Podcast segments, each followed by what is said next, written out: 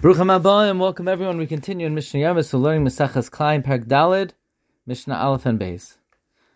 Karachas HaKerem, if you have an empty spot in a vineyard and you want to plant something else, Beis Shammai Yom Beis Shammai says Esem Arba Amos, you have to have an empty space of 24 Amos, then you could plant another species in between. You have four Amos on one side of it, then four amos on the other, and then this way you have you could plant sixteen amos in between. You only need sixteen amos. You have four amos plus four amos and eight amos in between. Machala kerem, but at the perimeter of a vineyard, that will explain in Mishnah Beis what that is. Beis Shammai Yom Beis Shammai says sheish esrei amma.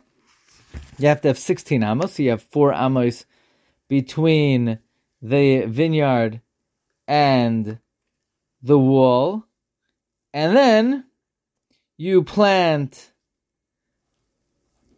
eight amos, and then you have another four amos. So a total of 16 amos. According to Beis Hillel, then you only need 12 amos. You have four amos between the path and the area you plant, four amos to plant, and four amos in between the vineyard and where you plant. What is considered clearing an empty spot in a vineyard? Kerem shacharav. A vineyard that was destroyed in the middle.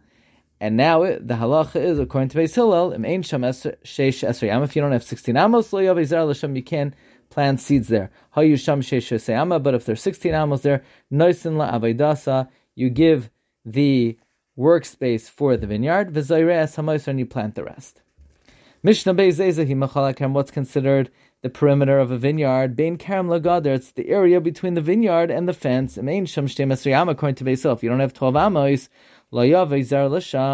you can't bring seeds there. Hayusham Shtem Esrei but if you have 12 amos there, Noisnin Layavedasai, you give the vineyard its work area. Vizayrea Es and you plant the rest. That is the end of Mishnah Beis. Wishing everyone a wonderful evening.